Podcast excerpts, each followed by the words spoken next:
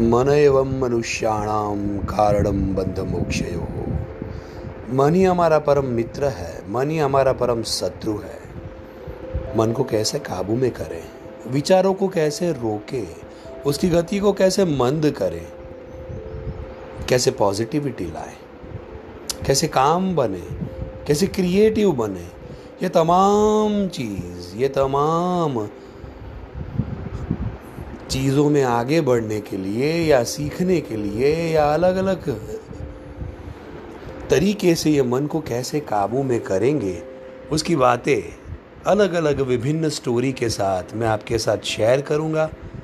So stay tune and be continue bless you all thank you very much